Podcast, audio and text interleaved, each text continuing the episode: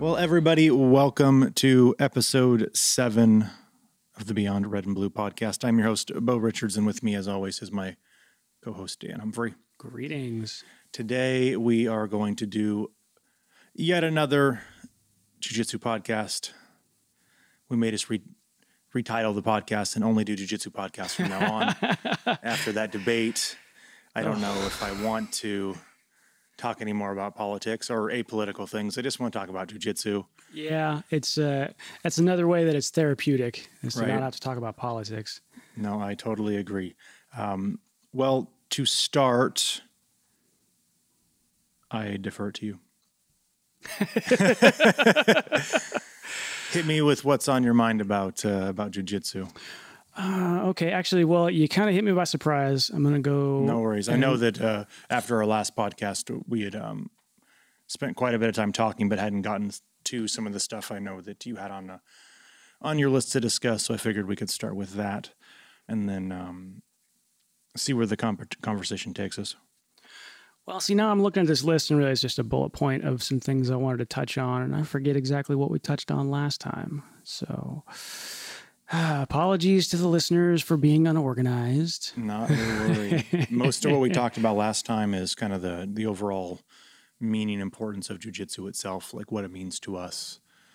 Um, you know, the benefits, the kind of our jujitsu stories in particular. Um, that reminds me. Um, so I had actually made an error in the last podcast, and I had mentioned that uh, um, Anibal Lobo was uh, was a Rickson black belt who was referred to as Rickson's assassin, and that actually was not true. It's actually um, Luis Heredia.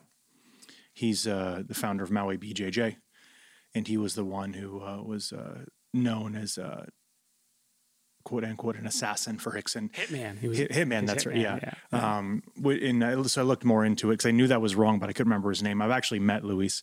Um, I've trained at his gym in in Maui and or in um, in Paia, and uh, one of the nicest people I've ever met. Um, atypical, I suppose, like small guy who's just absurdly deadly on the mat. You know, he's our instructor Brian's size. He's like five seven.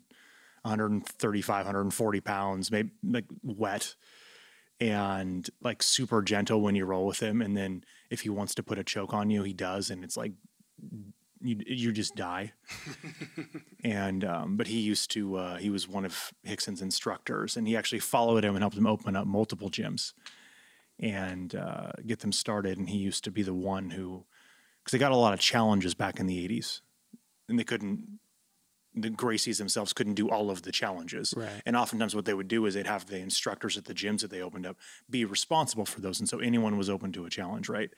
And he was basically the one one of the ones who, if Rickson was in town, he would choke whatever martial artist showed up talking crap.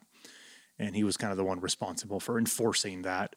And then also just enforcing order on the mats because you'd get guys who'd come in who wouldn't challenge, but would then also be jerks, you know, kind of like we still do get to this day. And he'd be the one to kind of put them in their place. And Yeah. um, it's like a multiple time Brazilian national champion. The guy's legit. And, uh, but again, one of the nicest people, just really good teacher. I was actually really impressed with his ability to, to, to teach.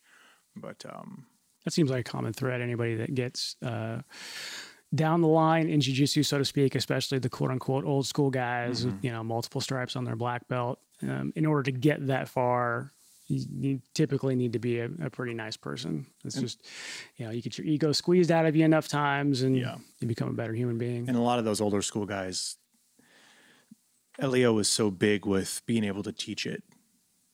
And so when he passed the black belts, you know, down to his to his sons, and then to the the other guys he gave black belts to, and then as they have conferred black belts, they've tried, um, and they, I think they've done a very good job with the older school black belts in particular of making sure that they get they they can teach well because there is a really big difference between being good on the mat and being able to teach stuff on the mat. Hundred percent. John Danaher actually talks about that. And he, he actually specifically mentions that it's they're two completely different skill sets. Yep. And you just need to look at John Danaher to understand the difference. I mean, John Danaher's he's even mentioned he says he's never competed jujitsu in his life, but I defy you to find me an actual better coach. Yeah.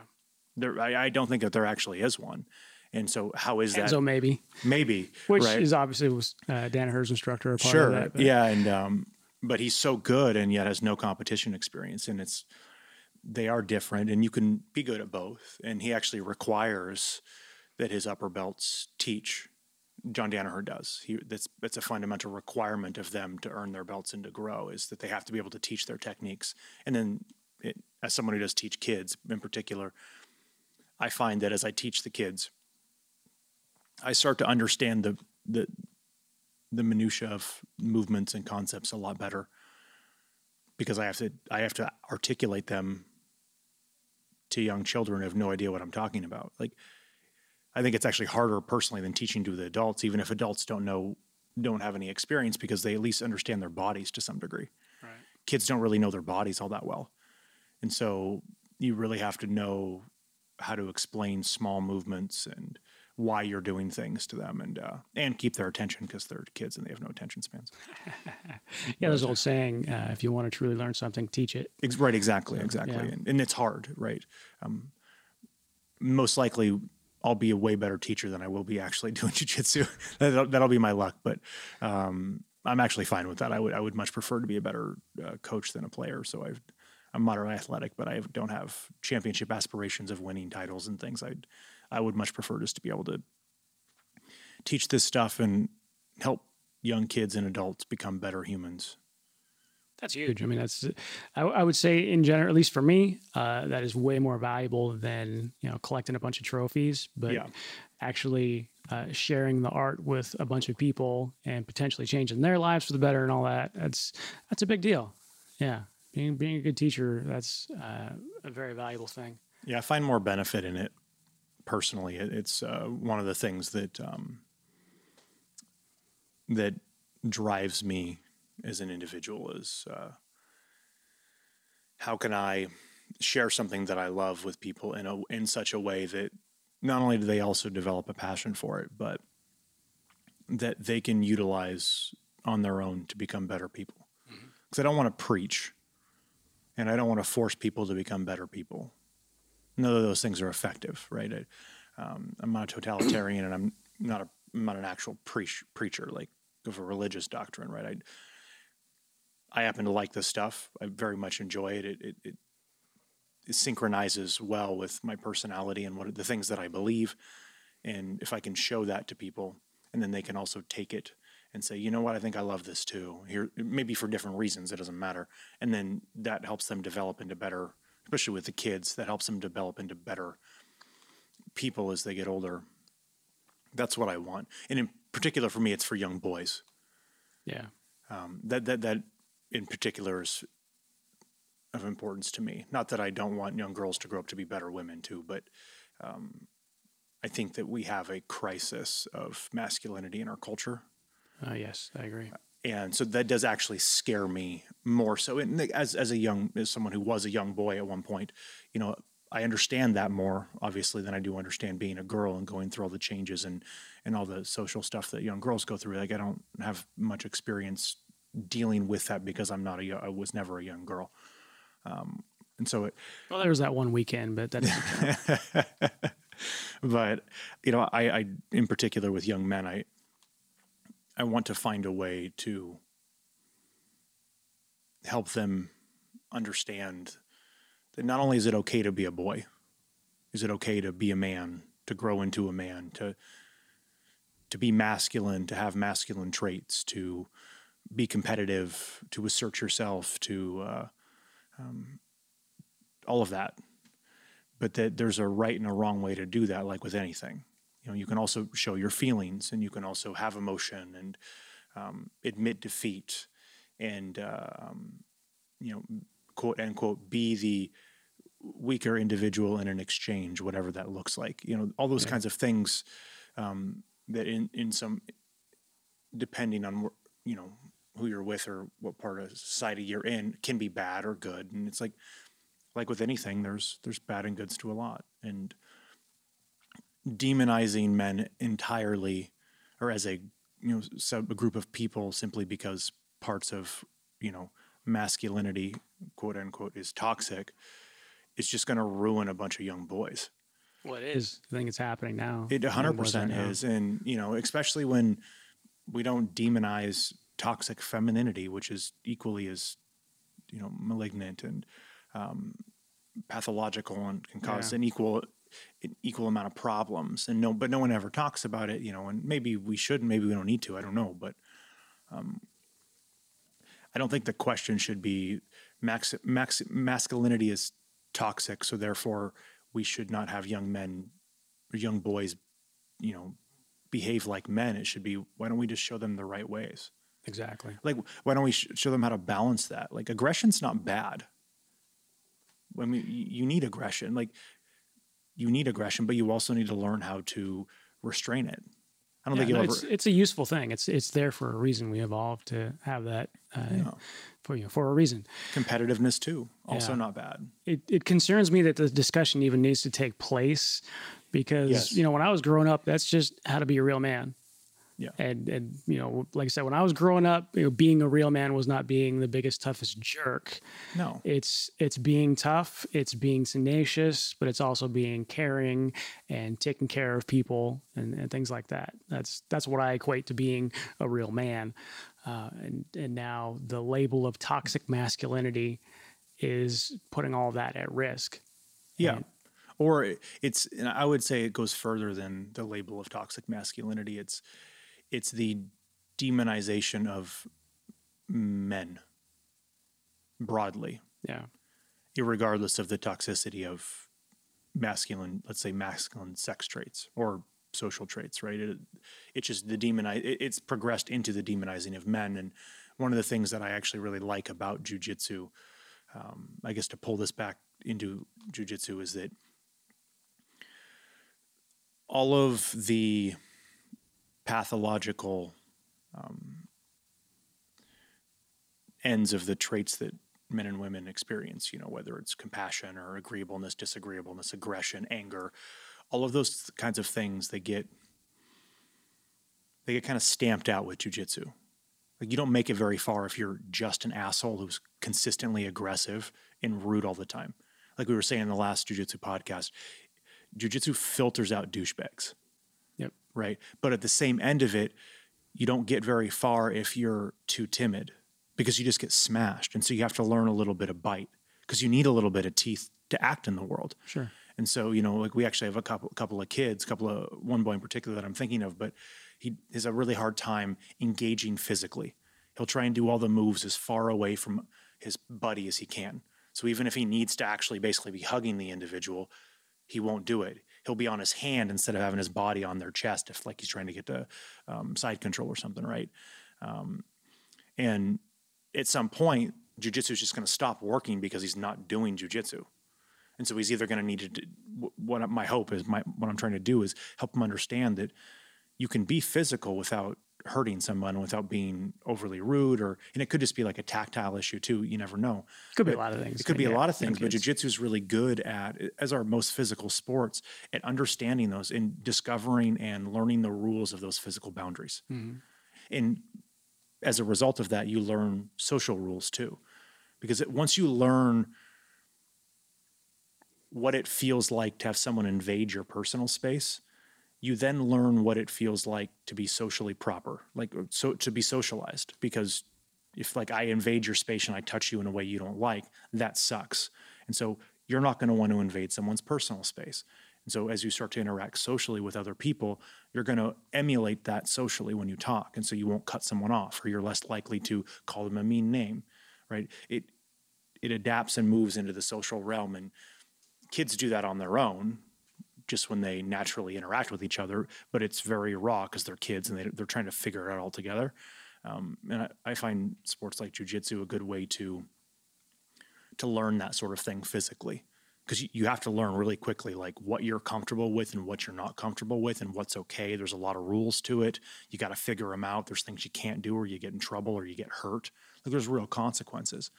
And you also learn how to put up with a lot of things that yesterday would have made you really uncomfortable. Mhm.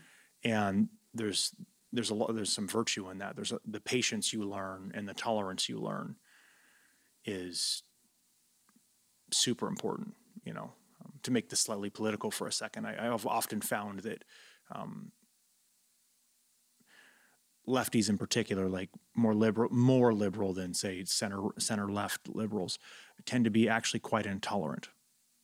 Oh, big time right now. It- yes. it- it's an irony that I, that that I can't I haven't really been able to figure out, but they're they're very they're they're tolerant of all different walks of life. Let's say, as long as they believe the same as them. and that's that's the thing that they're not really tolerant of ideas and then to secondarily maybe religions because religion is going to be i think is going to be the thing that's going to start to become more of a problem because So um, without going off into too much of a tangent um, too late. Yeah so equity as we talked about uh, during the debate a little bit we've talked about before um, if you have an equity of people and you want everyone to be in safe spaces let's say and have an equal um, outcome of things that isn't really going to that's going to fly in the face of certain religious faiths Oh, right. like Yep, a yep, simple example is going to be like and uh, to be clear like i have zero problem with um, anyone who's not heterosexual getting married. I don't care who people marry or who they date or if they have sex with i give a fuck less.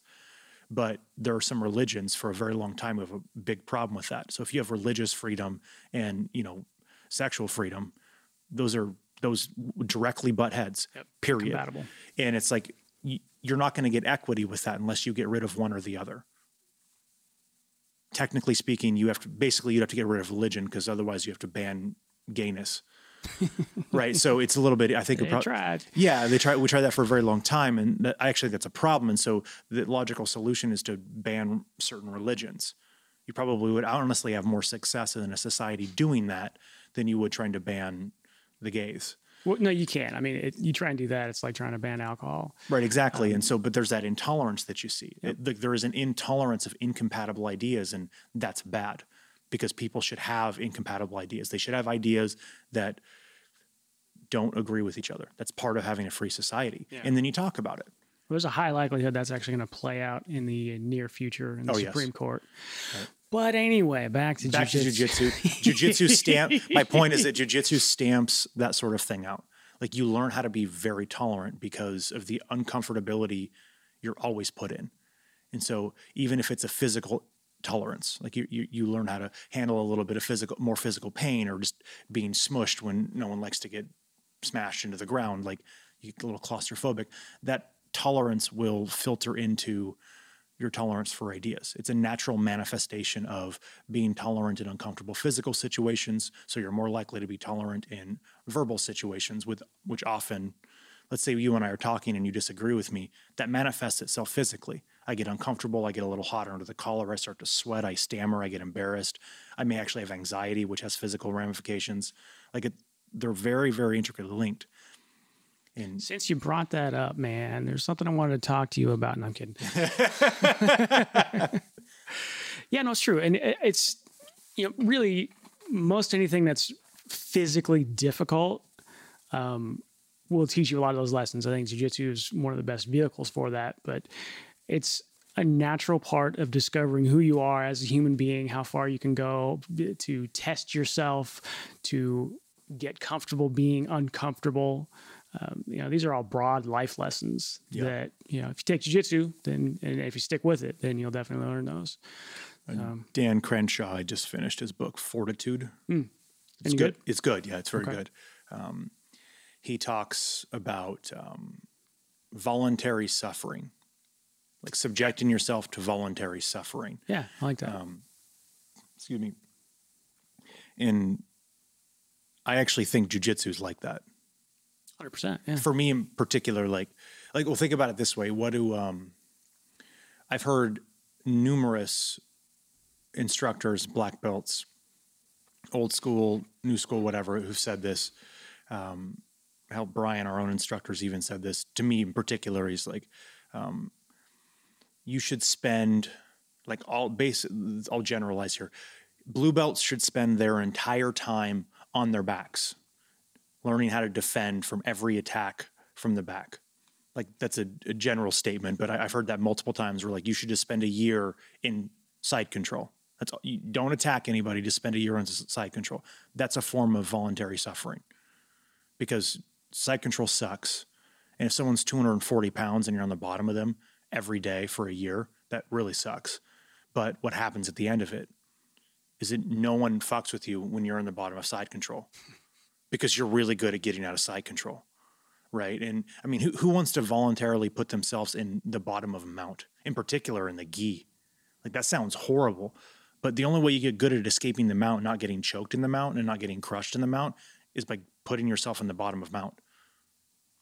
And the thing is, is you know, while you're doing something like that, that's not what you're thinking about. No. At least not the majority of the time. It's like, oh, this sucks, but whatever. I need to work through it. I need to get better. This is why I want to get better because this sucks. So you keep Yeah. working on it. Um, like we were talking about last, like I think I mentioned this in our last jujitsu podcast. It's like with you in particular, because you have a good mount. Like when I'm in the bottom, I'm thinking of doing like one thing. I don't care if I get tapped. It's going to suck no matter what because your mount's good. I'm not going to like it, but I'm going to get there. I might even start there. And I just want to get one thing right. That's it.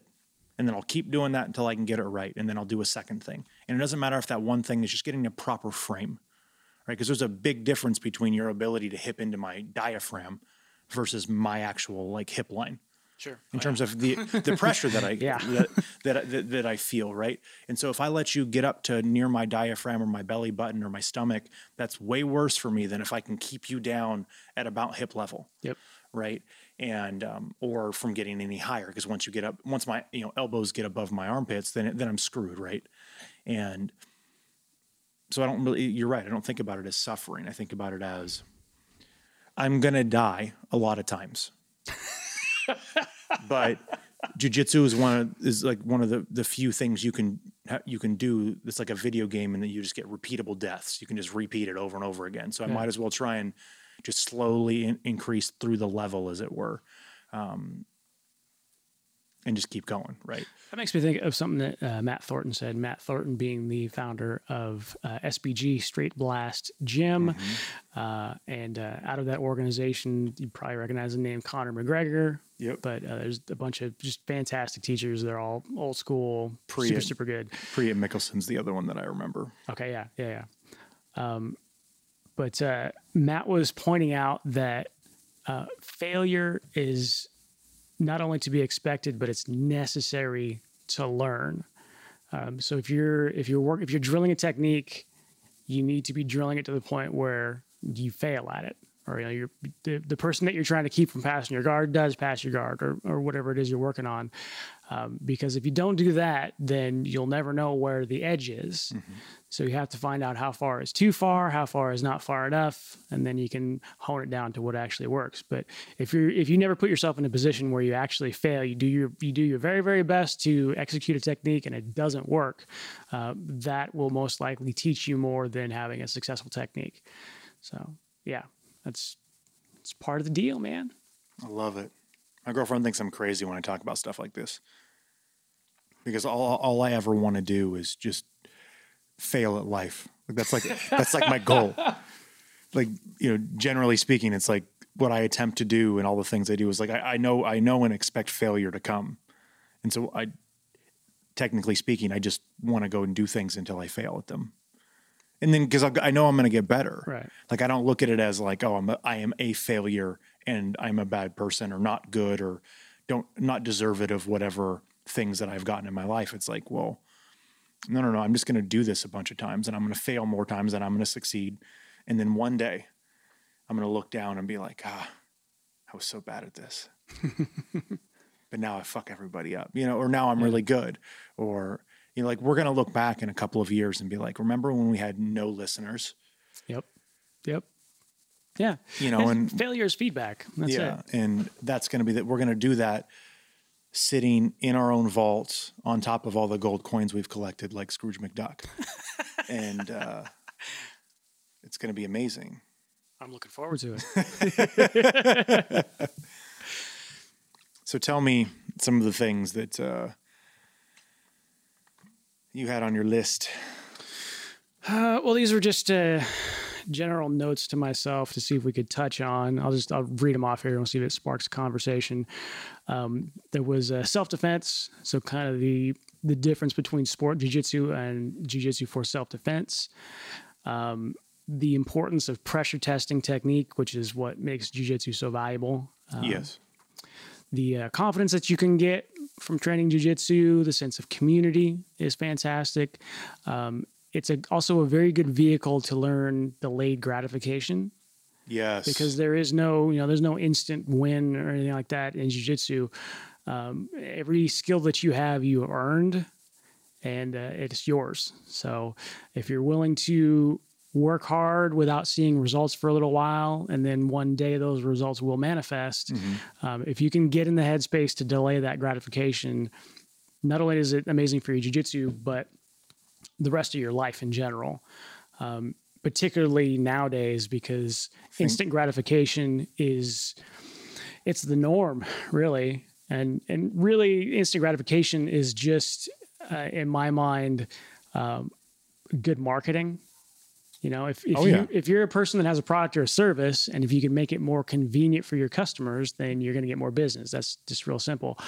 But you know, fast forward a few hundred years uh, or 150 years, whatever it's been since the Industrial Revolution, to try and make everything as easy as possible. And don't get me wrong, I love conveniences, but we can also lose sight of the importance of delayed gratification. There's sometimes that you just got to work really, really hard and not reap the benefits of that for a while. Um, but at the end of it, you're almost guaranteed to have far better results than anything that you can get instantly. yeah. So, my uh one of my cousins uh, she's got two daughters and they're like seven and 11 or nine and 11 something like that and this the youngest one uh, this the seven or nine year old um we were had a get together this last year for christmas and it was up in my grandmother's house she didn't have internet and it's in the woods i love it for so many reasons but partly because there's no internet and it's in the woods or at least the internet's really slow if she does have it. And she had a little like a ipad to do like games and stuff on it which was appalling to me because it was a seven year old with an ipad but i think that's common now. Um, and she like threw a tantrum because like she couldn't get her ipad to work. And um, I, I think it was because the internet wasn't work working, but or wasn't there. But I, it could have also. I think it might have been too, just because the iPad was dying or like needed to be updated, or the just the programs weren't working. And there was like no troubleshoot. There was no. I'm going to go do something else. There's no. That's okay. I'm going to go talk to my family. It was just like immediate tantrum, screaming and crying. She threw the thing down, kicked her feet, had a fit in the middle of Christmas, like in it, remi- it reminds me of that instant gratification. It's like you don't get what you want, it's a big problem. And like that's that's the kind of stuff that I see with kids is they get so kids in particular. You actually see this. This is one of the biggest criticisms of millennials, actually, of, of my generation, is you know they're they're babies where they cry over everything, right? We're the we're the snowflake generation, right? and there's many reasons for that uh, that epithet, but one of them is that notion of instant gratification. Like if we don't get the things that we want now, it's like somehow an injustice to our being. And thankfully, I was not raised that way. Um, I'm very very happy for that. I don't know. I would probably be uh, just a horrible person if I was, because I would always complain about all of the injustices in the world because I didn't get them. I, I, things weren't fixed immediately, um, you know. And uh, there's a very real problem in that, and I, I see a corollary between that and things like cancel culture. Let's say, as an example, um, things like just the the political correctness debates that we have going on, where everything is a problem. It the, they seem related to me because it's a matter of I want something now and it's not happening. This is a problem. It needs to be fixed. And that's kind of the same argument. In one end, you actually have legitimate problems, and so people should be complaining about them. Um, whereas not getting Amazon orders fast enough isn't really a problem. I think people should complain about as an example, but um, it, it it's a symptom of something that's larger and more dangerous, and we're seeing that play out in culture. Um, yeah, that delay of gratification, big, really big. yeah, it's, I mean, I, I think it's one of the keys to having a fulfilled life in general. Yes. And you know, for kids, it's natural to not understand that. You know, just consider it a teaching moment if they're having a little tantrum or something. Um, and again, jujitsu is a great vehicle to teach that. If you can get your kids in jujitsu, and if they are willing to stick with it for long enough, and they move up and get some skills, you know, at that point they can look back and say, wow, look how far I've come. Mm-hmm. And I worked so hard to do it. And then it all kind of clicks in your head that, okay, if I work hard for a long time, I can get some really neat things that just take time to happen. There's what no instant solution for it. What is the, uh, how does the saying go? It's, uh, it's not about the belt, it's about the journey. Mm-hmm. Right. Exactly. Um, that reminds me of something that's not jujitsu related. Uh, there's a lot of inequality in the world, and people complain about about that for various reasons, some of which are actually valid. Um, the wealthiest people, the, the, average age of like a millionaire is like 55. Mm-hmm. And takes a minute. Yeah. And it's like, it, people complain about inequality and how like the 0.001% have a lot of money, but they're all like 80. Like Warren Buffett's like 89. Like Jeff Bezos is like in his late 50s. Bill Gates is like actually 70. You know, he's pretty old. Trump is worth a lot of money, but he's 70 something. Like all these people are old. They're very old. Only a few of them, like your Zuckerberg is like, what, he's like 40, something like that. He's yeah. not, he's, he's pretty, uh, pretty young, but most millionaires and wealthier are in their 50s or older, which means they've been working for longer than most of the people who are complaining about inequality have been alive. Because most of the people who complain are college students in their 20s. And so you have all these really wealthy old people who've been working for all of this money longer than these people have been alive. And, and when you stop and think about it, it's not surprising to me that 70 year olds have more money than 20 year olds. Should. They yeah. should. it would actually be a problem if 20 year olds always had all of the money. That yes, I could agree that that would be for a, a lot problem. of reasons. They're bad decision making, first off, but secondly, like if you have all of the money and you're 20, and you know that when you're 70, you won't have all of the money because things flip. What's the point of living? Like, why would you want to get old? You know, well, like, and that's a little bit more extreme, but we're getting off in the weeds here. But I could yes, see a case for make like a pile weeds. of money yeah. when you're young, and then uh, rather than dying with hundred million dollars in the bank account that you can't spend anymore, spend the rest of your life enjoying it and living yeah. a fulfilled life. And uh, yeah, I would. I wouldn't mind dying and having my very last check bounce. You know, right? yeah, I made good use of all of my funds before I left because you, you can't. What does it say? You can't hook a U-Haul to a hearse. Right. So you're not taking any of it with you. Um, but anyway, we're off on a bit of a tangent there. Always. But um, yeah, delayed gratification, man. That's that's a huge key to a successful and fulfilled life. Um, and you know, I, I think the irony is the people that understand that typically are the people that can offer instant gratification as a product or a service because it takes a lot of work to you know create a product or build a company to offer these services mm-hmm. that are going to tap into people's natural desire to have things right away um, but typically they understood delayed gratification they worked really hard built a business yep. and uh, now they're happy to take your money so. Yeah. What else we got? What do you got? I can't remember if we brought this up last time, but um, you had talked a bit about. Uh, I forget the phrase you used, but you talked about like the uh, intimacy with um, and camaraderie. That's what it was yep. with uh, your jujitsu um, cohort. You know, people mm-hmm. that you train with, and um, like I said, I can't remember if we mentioned it last time, but one thing that I that I feel very strongly is that the intimacy level with people that you roll with is I think stronger than almost any form of intimacy there is. And then I, I, I depending actually sometimes include like spousal intimacy in that, right?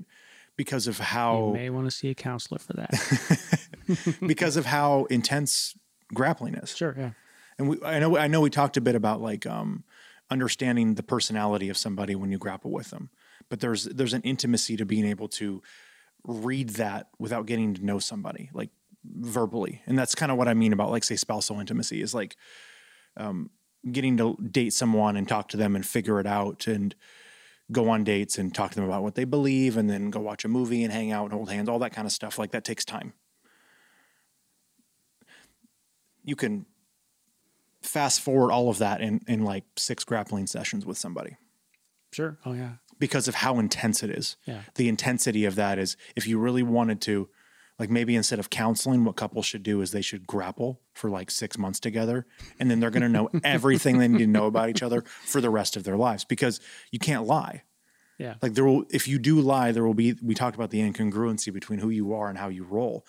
And like that's a very real, it means that you're, you can tell someone is not honest with themselves, right? You can feel that kind of stuff. And, um, I was, I remember when I first realized that, I was struck by how intense that was. Um, how intense of a feeling that is. I, I didn't realize, no one, I'd never heard anyone talk about that part of jujitsu, right? And um, it's much more spiritual, which, I, like I said, I was very struck by it. Uh, it happened one day randomly when I was, I think I was rolling with Sean, Purple Belt Sean, and um, it's when I first him and I first I first started to get to know him better. Started to open up and be a little bit more friendly, and um, he realized that my interest in jujitsu was very strong, and I wasn't just someone who was just here as a hobby, um, coming in and out, and then maybe would leave when I got a blue belt. He was like, "Okay, well, you're you're kind of here for the long haul." And he started to open up his personality. We'd make more jokes and stuff, and then we started to roll. And I really, I started to, to feel his intentionality and notice like his moods based on how he grappled and I was like, oh damn, like there's there's like a there's like a metaphysical level of jujitsu here that like people don't talk about, or maybe they don't even know about. A lot of them don't. That is so much it's so much further beyond just a simple friendship or just a simple simple camaraderie or like I know you you you know me we're acquaintances it, it's it, it's a very deep deep level of knowledge about somebody that like I would be willing to bet that there are guys that I've rolled with for the last 4 years who might actually know me better than my girlfriend does in some ways Sure. Yeah. because my girlfriend doesn't do jujitsu, so we've never had the chance to do that. And so there's parts of my personality and who I am that are hard to articulate vocally, but I can articulate physically with jujitsu. Yeah. Right. With just with how my personality comes out when I grapple. And that's a it's a really odd thought to think about, but it's one I've spent the last like two years trying to comprehend and understand and and also solve because you know I would I would like everyone to know me as well as grapplers do, you know, because I'm a very open and honest individual. But how do you articulate those differences when you can't really? It's really hard to do because they're so physical. Sure. Um, I think another big component of uh, the the bond and the intimacy that you get is trust. Um, jiu-jitsu is the ultimate trust fall. Yeah. Uh, if you think of the you know old corporate exercises or whatever, where you would stand behind somebody and they would close their eyes and fall backwards, and you got to catch them. This is that times a million because you're going to put yourself in a position where you're going to be, you know, physically damaged or choked unconscious, um, and you trust that when you tap out, they're going to let go, Yeah. and they do. And you have that yeah. experience over and over and over again with your training partner, and you just know if you tap, they're going to let go, and you get to do it again. So you're putting yourself at extreme risk, but you're doing it safely, and you're not worried about it in any way because you trust your training partner. Mm-hmm. And that's I think that's a very rare thing in society to have that much trust with somebody that honestly you may not even know all that well. Maybe you've only rolled with them a couple of times, somebody new in the class, or you new to a gym. Um, but you know, as a jujitsu player, they're going to let go. So you trust them and they trust you, and it's a non issue. And that is something that I think is, is missing with a lot of interactions with, you know, quote unquote, the civilians of the world. I agree. Uh, do you find that um, that in outside of jujitsu that you're more perceptive to the mood changes of people when you're talking to them, or you're noticing interactions? Like, do you notice when someone like is is uncomfortable, or angry, or anxious, or happy? Not just like actual like large verbal cues like that upset me. I mean, like ticks and movements and energy. Have you ever noticed like someone's energy change when they start to get upset or fr- Oh, sure, flustered? yeah, of course. I started to notice that a few years into jujitsu. It was around the time like uh, um, of the story I told Sean and I rolling and like kind of understanding like his personality coming out in his grappling. I started to realize, become extremely perceptive to like just changes in energy in a room when something would be said and you can like feel the chill or feel it heat up or feel it. Well, I'd see someone twitch. Maybe it was an innocuous twitch four years ago, but now I, I look at it and I'm like, that person's really uncomfortable. And I think that all that's one of those manifestations of of putting trust in people here in the gym and learning the limitations of people, Mhm. right? Um, another part of that uh, that ties into at least for me, is that um, as you do submissions, as you get submitted a lot, and as you practice submissions, um, for me personally, I can actually feel the uh, um, the limits and the boundaries of the joints in a person's body. So, like, if I'm going to armbar you, I can tell before you'll tap that you're about ready to tap because of how you move. Oh yeah, for sure. So like even if it's something like a big movement, like you'll let's say you're on your side and I'm armbarring you, and you'll shove your shoulder into my thighs, right? Because you want to length, you want to get your shoulder off the ground to allow for a little bit more room so that the arm doesn't break. You know, you try and turn and move, whatever. Those are big movements, but I can feel smaller movements. Like I can feel the the tendons in the in the joint in your elbow like constrict and get tight, and the slack gets pulled out of it, and so I know that it's about to break um, if I keep going and you don't tap right. I'm sa- m- I mostly feel it with heel hooks. I can feel it on my own, but I'll feel it with other people. I'll put a heel hook on, and I can actually feel the knee like seize, like the actual knee will like get tight, and there's no more wiggle room. You don't really have that because you're super bendy, as an example. But um, I can I can feel though when that'll happen with you. Yeah. It takes a little bit longer than with someone else, but it seems to me there's a direct correlation be- between understanding those moments and understanding um, barely visible cues that people give off when their mood shifts in conversations. My brain has correlated those two things, and I can't figure out exactly if that's real or I'm just making that up. But I think as a result of becoming more sensitive to and um, to people as they've put their trust in me to not you know maim them, I've learned how to pick up just naturally those kinds of things in social interactions too, so that I'm better able to navigate my my way through interactions when people are uncomfortable or happy or angry or mad or whatever, um, which I find very interesting. And uh, like you mentioned in particular with a society that there isn't there's there's a dearth of I think social interaction in particular like physical like in-person social oh, interaction yeah. you can Even before COVID. yeah, but you, you because of online media, it's a lot easier to just do things online, and you you already lose that skill because we naturally have that skill, right? We we naturally pick up on cues. You know, that's might be why if you're on a date, you may think it's okay to make a move because the other party gives a cue that makes it seem like you could make a move and it would be not rejected. Mm-hmm. You know, and you see that in movies. You know, like you, the stupid example is like the person who like closes their eyes and like pushes their lips out for a kiss. Like no one actually does that, but Right. to like subtle examples like looking down to the left or like batting the eyelashes a little bit or whatever, and then you're like, oh, I can kiss you now, even though nothing's said. You pick that up. I find myself more heightened to those kinds of things. Not those ones in particular, but Yeah. um, just movements like that, um, which is it blows my mind that that's possible from rolling around on the ground.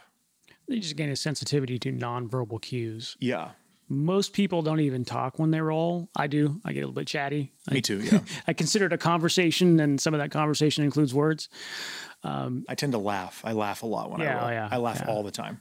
Um, but there yeah there's the sensitivity grows and you know tell me how many times have you had it where you're working a submission and you're not sure there's that battle maybe you didn't get the best technique but you're pretty sure you can get it so you're trying to put it on them and you might be thinking you're getting you're thinking of a different move you're going to move on to something else and you see the hand come up in the position to tap they haven't tapped yet but they're getting ready to tap Yep. um, which is not necessarily a good habit to be in. But once you see that hand come up, it's like, oh, I'm closer than I thought, and you keep going when normally you would have uh, done something different. Uh, yeah, sensitivity to those kind of nonverbal cues, Right. uh, you can't help but gain those if you train long enough. No, very true. And it's um I was a salesman for a very long time and uh, there was a, a demonstrable increase in my sales very shortly after uh, starting jujitsu. And it, it's hard to attribute all of that success to just doing jujitsu. I made a lot of other changes. And so um, in my life in and around that time. And so it's possible that it was other things, but I do firmly believe that not only the confidence you get from doing jujitsu, but being able to understand those verbal cues um, when I'm in- Nonverbal cues. sorry, uh, physical cues when I'm in front in front of somebody, and then also because I did a lot of stuff on the phone, understanding those verbal cues just via the phone, like how they inflect Mm-hmm. and stuff, um, dramatically increase my abilities, or I should say, dramatically increase my sales as a salesman, and I actually put in less effort, which is like the ultimate goal: is you do less and get more. yeah. and and I think it's just a, a, a product, uh, you know, a product of all those things, kind of things coming together. Um, you had mentioned confidence, and that's a big one.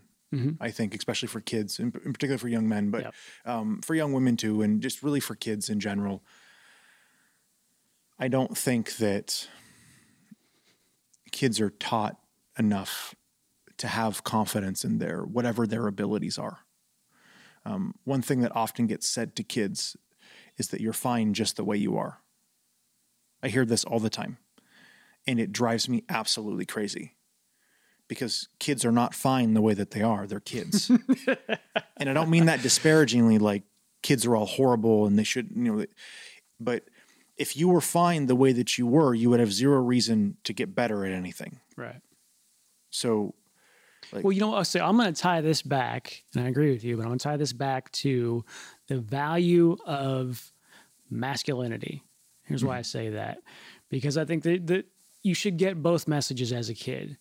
Um, and traditionally, your mom is going to be the one that telling that's going to tell you you're you're perfectly fine just the way you are. I love you, always will, and, and and that's important. You want that kind of support from your parents. yeah.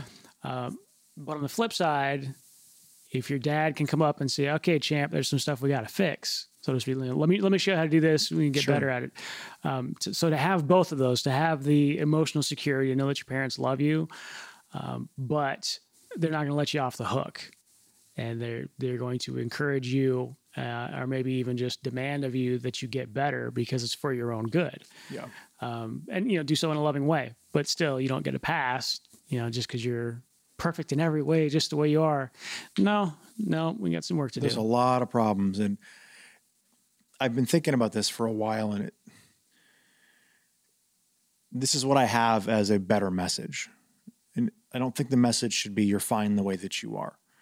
I think the message should be something like you're not everything you could be, which isn't inherently negative. It's just a statement of you could be better. yeah well i think if you preface that with you know uh, i love you just the way you are and always will and you could be better Yeah, you know something like So, that. Um, but yeah, I, I do hear that quite a, quite a bit, and I um, it reminds me of confidence because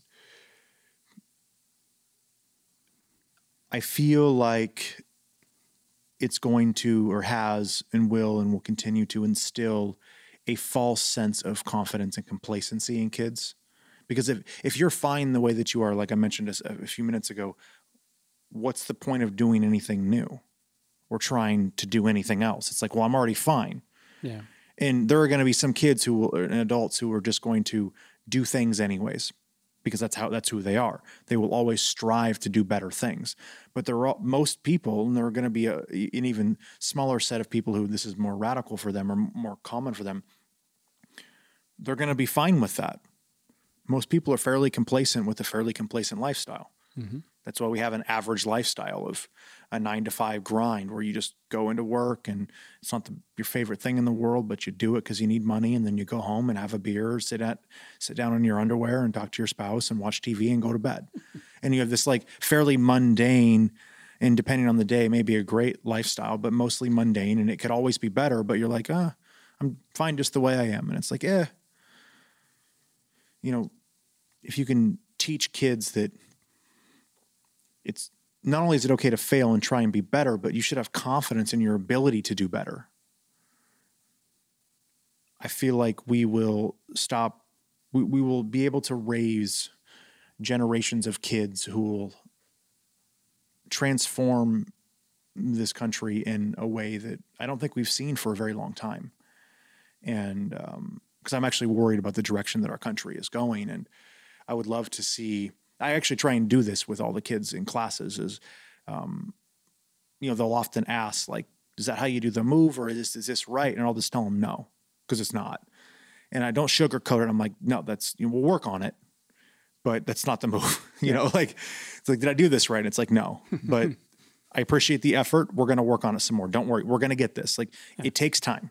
You know, I don't need you to do it perfectly. I just want you to try it. Like it's not about whether or not it's fine because you tried it. It's like whether or not you know you you you um you got it right and so you're good. It's like you know, we we always got to be working on making this better. And so I don't want to lie to you and say that it's good when it's not. It's like no, that doesn't do anything as far as I can tell for your overall growth. Because what if I never get the chance to show you how to actually do it right? What if you never come back? And then you think you know how to do something and you're actually just really wrong with it. And then no one ever teaches you. It's like, I don't want that. Yeah. I want, I don't want to consistently put a bunch of seven year olds down and be like, you're horrible at this. Like, you're not going to be good for a long time. Like, you suck. you know, like, I'm not the, what's the, um, the what's the in Karate Kid the the bad guy's sensei. I forget his name, but oh, uh, the, the, Cobra Kai, the Cobra Kai dojo gym leader. Yeah. He, he's kind of like that, but he's like he's like a he's like a huge asshole, and he's like, yep. you know, weakness is failure, and like you all suck, and like you must win all. Like not that. I don't want that. Right? That's obviously wrong, but you know, I, I think kids in particular, you know, can handle being told no and told that they're not good at something. And it's not like this it doesn't break them to the point that they can't psychologically recover. Like we, right. I feel like this notion of you're fine the way you are is like a coddling of kids. It's like I don't want you to experience trauma in any way, and it's like, then what? When they what about when they experience trauma when they're 20? What about the kid who never experiences trauma because they've been coddled, they've been given trophies when they don't do well in sports, and you know they're not failed because they're unique in school classes because they have different ideas or don't pay attention or whatever it is all the coddling that goes on. And then they go to a college where as much as the colleges try and protect them and provide safe spaces and restrict speech that people don't like they still have someone on campus who says something mean to them. Like they're going to freak out well, and even more so when they get into the actual workforce, when, which um, doesn't care about any of that. Yeah, they don't want to. Mostly, most people in the workforce, most bosses and stuff, want to see that you're competent. Yeah, that's that's the most important thing. Can you do the job? If not, you, you know, gotta go. Yeah, and yeah. it's like I see that as a great injustice and failure to our kids to not harden them I agree. Yep. Appropriately, like I said, yeah. it, it's it's obviously it's a delicate balance, and some kids will handle it worse than others. You know how they're made up psychologically, whatever. You know their um, personality traits. Like you can't always you can't always be super upfront with kids because sometimes it's it's a little bit worse for some than others, and so you gotta you gotta balance that. But you know, you want to be real. I think kid I think kids can handle realism. I think they can handle that they're not great at something when they have a hard time doing basically everything because they're seven. sure. Yeah. You know, we have a couple of teenagers who every time they come into the gym, they're like one limb is longer than the other, like it's grown. You know, they you know, they gained 10 pounds since I saw them a month ago because they're growing. So they're putting on weight and like they can't walk anymore because like they're they're trying to figure out how to use that. Like they're gangly now and three yeah. months ago they weren't. And it's like three months ago you may have been able to do a forward roll but now you're five inches taller off the ground, further away from the ground, and like you can't forward roll anymore. Like I'm not going to pretend like you still can. You know, like yeah. you just got you got to you got to grow through the uncomfort. Like keep doing it. Like yeah. you'll learn. There are know. no participation trophies in jujitsu. yeah. Thank goodness. I'm really happy with that. Um, our old uh, karate instructors, um, the owners they uh, they they moved, but they um they lamented they'd done a karate tournament, and uh, as part of the tournament, uh, that was they had I think they'd increased the fee from like a year or two beforehand, so that they could have more money to buy trophies for everybody or like medals or something for everyone. So the medals for getting first, second, and third were were different than the medals or whatever everyone else got, but they um, it was like a, a five or ten dollar increase. It wasn't a lot, but there's a lot of participants and so they they had increased it and they'd like mentioned it in the the flyer, the pamphlet. They're like, we're doing this so that we can get tro- trophies and medals and stuff for everybody this year. And I would hope that someone that is an, an instructor in any type of martial art would know better. That's I think it's a, an unfortunate testament to where society is at right now. And, and I don't know the full story. They may have been pressured by a bunch of parents. And, you know, if you're running a business, you got to keep your customers happy, and your customers are the parents that are paying for their kids to be there. So that's just unfortunate. yeah, it is. It um, And, you know, it's it's a thing that in like trying to shelter kids from failure and losing and all that. Um, the experience of failure and losing is guaranteed in life. It's going to happen, and it's like the chicken pox. And by that I mean, uh, when you get the chicken pox and you're a kid, typically not that big a deal. If you get chickenpox as an adult, that's a much much bigger deal. It's more dangerous. You're likely to get scarred up and things like that. It's a much bigger deal. Yep. Uh, I don't know if your parents did this, but back in the day, um, if you know one person, one little kid got chickenpox, a lot of the parents would send their kids send their kids to go hang out and get it and get it over with. Yeah, It's I think it's it is very important that the kids experience that early, early learn to work through the experience of failure. uh, and learn how to use failure. It's supposed to feel bad. It's supposed to suck. yeah. So it doesn't happen next time because you got better. Who says it? Uh, the phrase "embrace the suck" is that is that Jocko? I don't think it's him. I think it's someone else. But I like the phrase "embrace the suck." Yeah, and there's you know embrace the pain. Yeah. that was me and my buddies when we were uh, doing weightlifting and stuff. That was kind of our mantra. Um, wrestlers, they all know embrace the grind. Yeah. Jocko yeah. does say he's like good, yeah, yeah. The good speech. right? you had a bad day. Good. yep. Yeah, and that's super valuable. I mean, It is. Yeah. Don't don't uh, don't feel sorry for yourself. Acknowledge that it sucks and prevent that from happening in the future. Well, and then learn from it, right? That was that was a big part of Fortitude by uh, Dan Crenshaw. Is he's like, you know, you, it's it's all about the the narrative that you repeatedly tell yourself, because failure sucks, injustices do occur. Some people just have shittier lives than others. There are legitimate people who they're a minority in multiple different ways.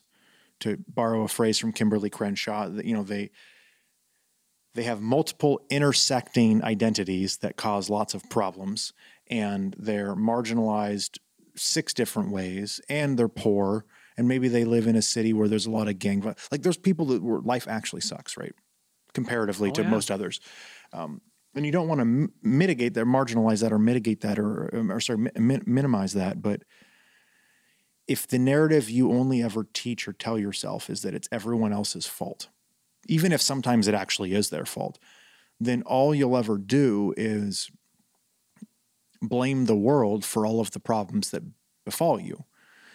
And he actually was in the book, he mentions quite a bit that, like, he'll even take responsibility for stuff he doesn't have control over, just so that he can change the narrative in his own mind and find a way to move forward and make the story about what's the next transition that he's going to you know move to and do something good with it even if like he couldn't control it. Like he uh, he broke his leg in uh, during hell week at, at BUD/S for the seal training. So hell week comes it's the fourth week of um, like BUD/S training and BUD/S training six months long. It's where they don't sleep for like seven days and if you don't make five. it five days yeah it's, it's a long time yeah, if you don't make it through hell week it- and then you like get hurt you have to start all the way over Yeah. he made it to like day two or three yeah that's right it's sunday night to uh, friday morning or something like that I think literally in that whole time you got like- four hours of sleep. yeah it's not a lot and, and like even the sleep. Uh, at least one of the shows that I saw, like you're literally in some hole in the ground Yep. with a bunch of buddies around you. You're cold, you're wet, you're sandy, you're exhausted. So they take bullhorns and they turn up the volume so they feed back on themselves. So they're "Ah," making all this noise, and they lay that next to the hole and say "nighty night, boys." so, but you're so freaking tired that doesn't mean anything. so he his leg breaks and um, he gets rolled back to the start of BUD/S when his leg heals and he's like you know there might have been i could have maybe you know, trained harder so that my muscles were stronger so my leg didn't break. But he's like, that's kind of outside of my control to a degree. Like sometimes your bones just break. He was like 28 or something at the time. He was older, and so like it was going to happen. It, you can you have, you can only be so old you, to go into the seals because your bone density, your bone strength just goes away once you get like in your late 20s. And so he's like, I could have just blamed the world for not being able to do this, but he's like, no, I just took this and resolved, even resolved myself, even though there might not have been much I could have done. It freak accidents happen. You sometimes you just break a leg when you're doing BUD/S. you know? Yeah. And it's like it's it's all about the narrative, and you know psych- psychological studies apparently have shown that there's been a lot like the the benefit of trauma victims, whatever the trauma may be. You know, there's a wide range of traumas you can experience, but um, of trauma victims changing the narrative and taking responsibility, or at least whatever responsibility they can and maybe should take too, um, of their part in the trauma. And the healing that occurs is often like extraordinarily transformational. Like they'll take this very, very, very traumatic and difficult experience in their life and then do great things as a result of it, even if maybe they took more responsibility than they needed to. You know, maybe, and it's I think there's something to be said for that volun it's voluntary suffering. Like you're taking that responsibility. And not giving that to kids, I think, is is so bad. You know, not yeah. not allowing them to feel what that's like and then to grow from it and say, you know what, I'm gonna bear this burden. I'm gonna bear this and become a better seven year old as a result or 10 you know. It might be that's kind of a tough one. That's a bit more uh, no yeah. an advanced concept in terms of uh, responsibility like that sure. but, uh, very very valuable. And here's the thing even if it's not the you know capital t accurate truth um it's the empowered position to take. If all you do is blame the world even if it's justified then you're disempowering yourself to do anything about it.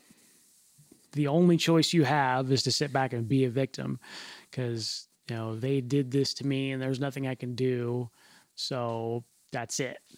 Versus, well, somehow I allowed them to do this to me, so I need to become better or find the good in this situation uh, and, and somehow turn that to your advantage and benefit.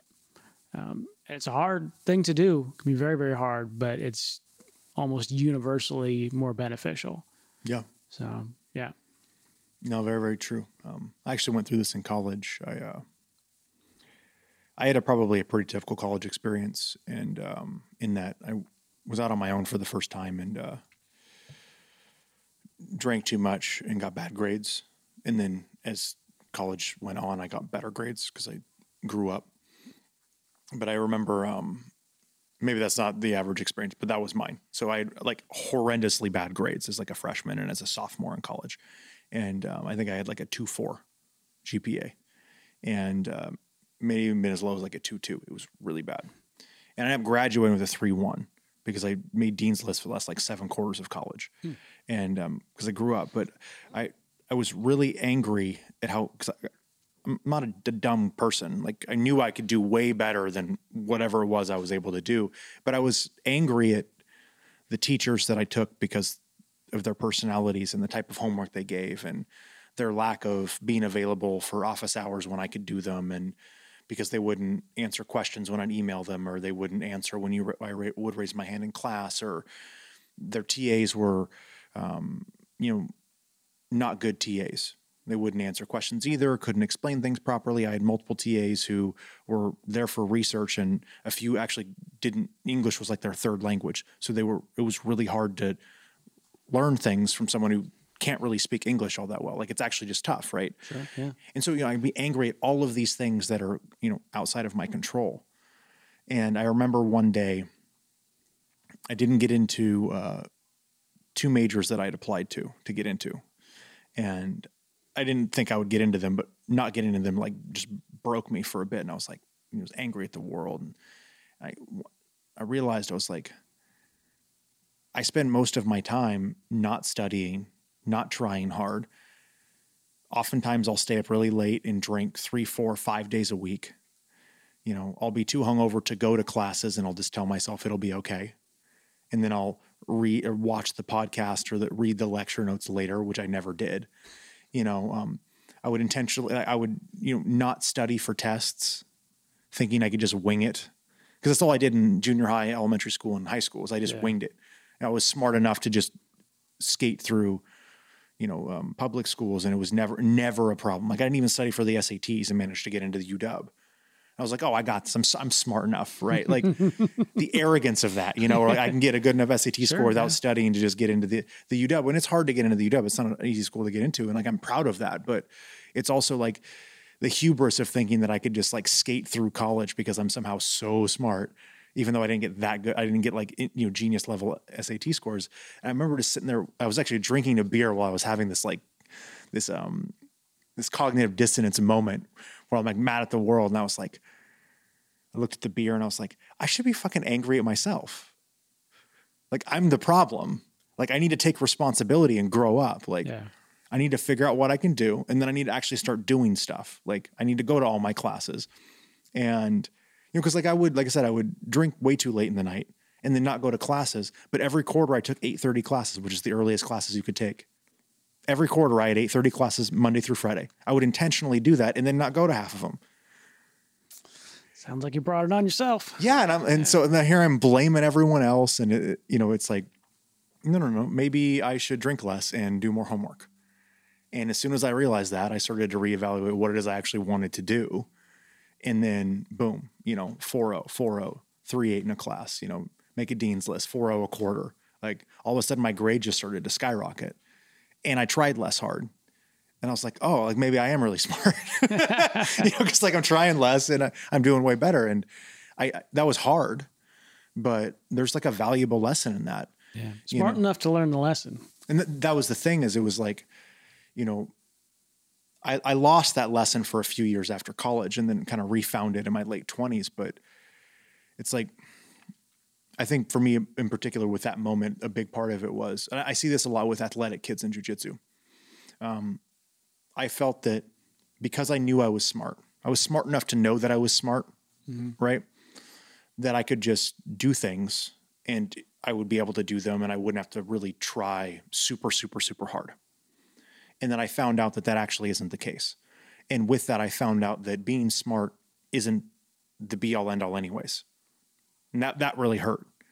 That might actually be probably the biggest prob, the, the hardest lesson for actual smart people to learn Oh, sure. is that being smart doesn't actually mean a fucking thing. Get passed up by a persistent idiot. Exactly. Yeah. You know, and intelligence IQ is one of the biggest predictors of actual success in life, but it only accounts for like I think like that's like 15% of the variance of overall success. Now that's bigger than like virtually anything else except for uh, conscientiousness, which is like your ability to actually work hard. And that's why you see really intelligent, really hardworking people at the top of every field. Because not only are they absurdly smart, but they're willing to work 80 hours a week. Yeah. But even those two together, it's like 30% of the variance. And so that's a hard lesson to learn, though. It's like, okay, well, I'm smart, I'm not dumb, but it's way more important to take responsibility and get your priorities right. And it's okay to fail and not just get everything. Right. And then to tie that back into jujitsu, you know, I'm sure you've seen this too, especially being in multiple different, uh, multiple different gyms. You'll see someone come in and maybe they're a little bit younger, but they're um, a younger, cocky, athletic kid. Maybe they have some wrestling experience. That's probably the, the biggest one, or they have MMA experience. And they just expect to get everything. And then the first their first six months, they pick things up super quick, mm-hmm. especially if they're not dumb too, because it's a very cerebral sport. And so you see it all in your head. You're physically gifted, so you can actually articulate that physically. That's one of the hardest things is doing what you see in your head when you learn jujitsu, right? It's like making both both of those things mesh up. And then they hit a plateau because it's hard.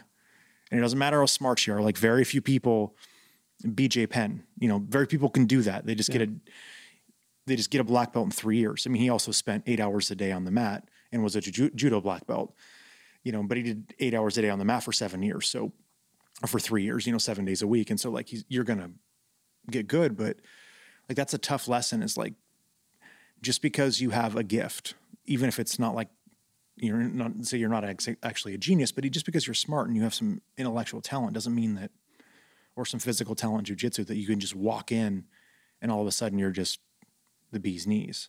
Like I've heard it's kind of similarly in uh, in Navy SEAL selection that more often than not, it's not the gazelles that get through BUD/S. Yeah. It's not the people that are physically gifted because oftentimes those gifts have made their lives a lot easier. They go, you know, Yeah. go out to a sports team and because they're gifted, they do really well. They don't even have to try very hard. Uh, and in SEAL selection, uh, they're going to break everybody. That that's literally the point is to take you to your breaking point and see how you deal with that because that's the most important piece of information that they can get in terms of finding the right people Yep. to be SEALs. Um, so yeah, the people that are naturally gifted oftentimes will hit that wall, and mentally they can't handle it. Whereas a more kind of average looking person that is just super super determined that they'll you know they'll fail and they'll just get right back up and keep at it and keep at it and keep at it until they finally uh, get what they want. You Yep. know? no, it's a Yeah. that's one of the most consistent things I've heard about the SEALs is that because they, you know, you get a lot of absurd athletes that sign up because it's the most rigorous training program, military training program in the world. It's considered Yeah. that by Americans. I, there's probably, I'm sure somewhere in Russia there's a there's a harsher training program. Yeah, yeah, yeah. yeah. There's the Russians. I know the the English, like the was the SAS, have got Yeah. very legit. I mean, it, But any it's- special forces around the world, these guys are Right. But yeah. I mean, it, it's it's super tough. Like Yeah. you're, you're talking twenty. It's got an eighty percent fail rate of the people who do it, Mm-hmm. and that's actually lower than I would have expected. But it's estimated that between one and two percent of the actual because you you have to like apply and then they have to accept you too. So it's estimated that like one percent of the population would get like I think it's either get accepted to the pro to do BUD/S or would finish through BUD/S. Either way, it's still a low percentage of people. Like that's not a big percentage. Like one out of a hundred people might have the ability to make it through a BUD/S class. I would say one out of a hundred would have the ability to be allowed to try. Yeah, and like that's hard. Yeah, And um, but yeah, that, that was a consistent thing I've heard too is that you get you know college athletes, just physical specimens will show up, and they'll throughout most of BUD/S they'll be first in a lot of different physical things, but you know one of the one of the problems is that most college athletes have five trainers that are paid for by the college to make sure that they're sleeping properly, that they have people to help them study, that have a diet nutrition plan so that they're eating properly and that they're weightlifting properly. And then to go from that, you know, when you, you got a little sore, they rub out the muscle so that you, you the, stuff that I think is probably, it's definitely good for athletes so that they can stay in tip top shape. But then you take all that, you get rid of it and you throw them on a beach where you don't, you sleep three hours a night and they, they feed you a lot. Like they probably feed them 5,000 calories a day so that they at least I think it's more. Uh, it's, Yeah, it's they- like four or five good. times Yeah. but it's like it's not the i'm sure it's not the most nutritionally like best food like I'm, I'm sure that between what they feed them at BUD/S and what the nutritionist of the d1 athlete was feeding them is going to be vastly different Right. because they don't have the ability or the funds probably to like personalize every meal you know it's you just get a crap ton of food it's probably you know steak and potatoes but you don't get enough sleep. You don't get anyone massaging your calves when they cramp up. You know, you, you, you don't get anyone mental doing a mental health check to see how you're doing. Like it's none of that. You're just kind of stuck there. And when the shit hits the fan, it's a little, it's hard to be an elite athlete when the shit hits the fan when you're not used to it. Yep. You know, and so you have, like you said, those unassuming individuals who have no, there's no, there's no backup plan for them. That's what Dan Crenshaw says. He's like, I, he's like, I have no, I had no plan B. And Jocko says that too. He's like, I've wanted to be a Navy, I've wanted to be a commando since I learned what it was when I was like nine. and it's like most, I think most, pretty much all Navy SEALs, like they know what they want to do from a kid or maybe from a teen. And they're like, there wasn't a question of whether I was going to fail. Like I was either going to die or they're going to medically retire me from trying. Yeah. That's it. Like I'm not going to give up. Like a joint is going to no longer regrow or heal so I can do this or I'm going to kill myself. Like that's David Goggins, uh, I was just going to bring up Goggins. Yeah. It- like he like broke both of his feet and like was still gonna like swim 300 miles or what, whatever. They had like a long swim, and Yeah. his instructor was like, "Are you you're seriously gonna go?" And he's like, "Yeah, like fuck it." You know, he's like he can barely move and is like dying. It took him Actually, what? It took, it took him three times at yeah, that. yeah, three times, and yeah. he's he also did air uh, um, ranger school too. Yep. So another special forces school, and he uh, um, and that one's hard too. And it's like, but he's also like a rare animal. He's a one in a He's a one. couple in a, million. one in anybody, man. Goggins Yeah. is a unique individual. He he is suffering. yeah. Like it's It his whole day. Um, his wife posted a picture on Instagram of uh of his feet, and and then talked about how much what it's like to live with him and how much she loves him. But um, his feet are disgusting. They're they're, like horrifically mangled and like blistered, and it looks like he has like way too many toes on both feet. Like, cause there's just like lumps and stuff and like welts and That's disgusting. yeah. Anyways, what else you got? Um, I think we kind of touched on most of the things I wanted to, to hit on there. Yeah.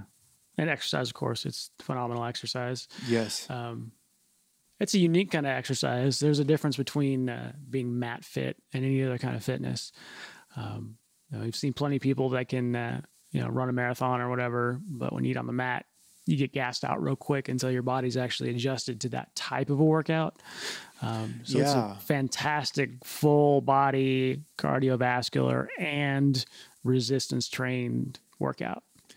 the one caveat I'll say to that, and I've been trying to do this more with teaching kids, and then also when when I grapple um, with with kids and with adults, is that I, I know a lot of gyms fall prey to when they roll, rolling on your on your on the ground, like like both of you start on your butts, or one starts on your butt and on your knees. Mhm. Um, and the, the the the problem that that I have with it is that there's a difference between grappling and like having grappling cardio and having level change cardio like wrestling Sure. Yeah. not like wrestling like you know because wrestling cardio and jujitsu cardio are vastly different too because of how the structures work and so wrestlers tend to go like full all out for nine minutes right and jujitsu is much more relaxed you want to do this for two hours I think in the physical sense, it translates. Like wrestlers tend to do well, they just need to learn to relax. Right, exactly. Um, but the one thing that they do have that I think a lot of jujitsu people lack, because jujitsu doesn't do a lot of takedowns, like double legs and things like that, um, is the level change from standing to, low, to lower into the ground to shooting. Yeah. That level change is really tough on people. I've noticed that as I've been doing it more, is it like that'll blow your cardio immediately. Oh, takedowns, that's the hardest thing. Oh yeah, and so I always I always try and start standing, even if I'm just level changing by. I don't like to pull guard much, but even if I'm level changing to do that, because it's still the level change, and then get up and get down and stuff. And um, that's the one thing I think jujitsu could work on is um, more starting from standing, doing throws, doing takedowns, and getting used to that elevation change because. y You start standing when you compete, and if you ever decide to compete, like you're already nervous. So you do one shot and it doesn't work, you disengage, you're already gone. If you're not used to doing takedowns Yeah. or that level change, like you just you burn out immediately because of the anxiety also, you know, and so it's it's good to have um, it's always fun to watch the kids on at least make one of it when they grapple, at least make a half of them stand so they don't kill each other. And one 30 second round of like standing and trying to take down, dead you know, just just dead. I love it. All the parents are laughing because I'm getting their kids all tired so they can go home and go to sleep. Nice. yeah. Yeah, that's been kind of a long standing thing. And, and traditionally, uh, jiu jitsu players haven't been all that great at wrestling. No. Uh, and it, it can get tricky, particularly if you've got a bigger class, because you need a lot more room to practice takedowns so you don't throw somebody into your body. Yep. so I can see why it would just nah, it's just easier. Let's just let's just start on the butt, uh, and that happens a lot. Uh, but I I think you're absolutely right that there's a, a huge piece missing with not getting that time in and practicing takedowns. No, and very just true. basic wrestling in general. It's so good to yeah. practice and It's hard. It's real hard. it's really hard. The, you work different muscles with shots in particular. Mm-hmm. Um, you know, you, you really learn how to to be explosive with your legs in a way that's not typical with jujitsu. Yeah.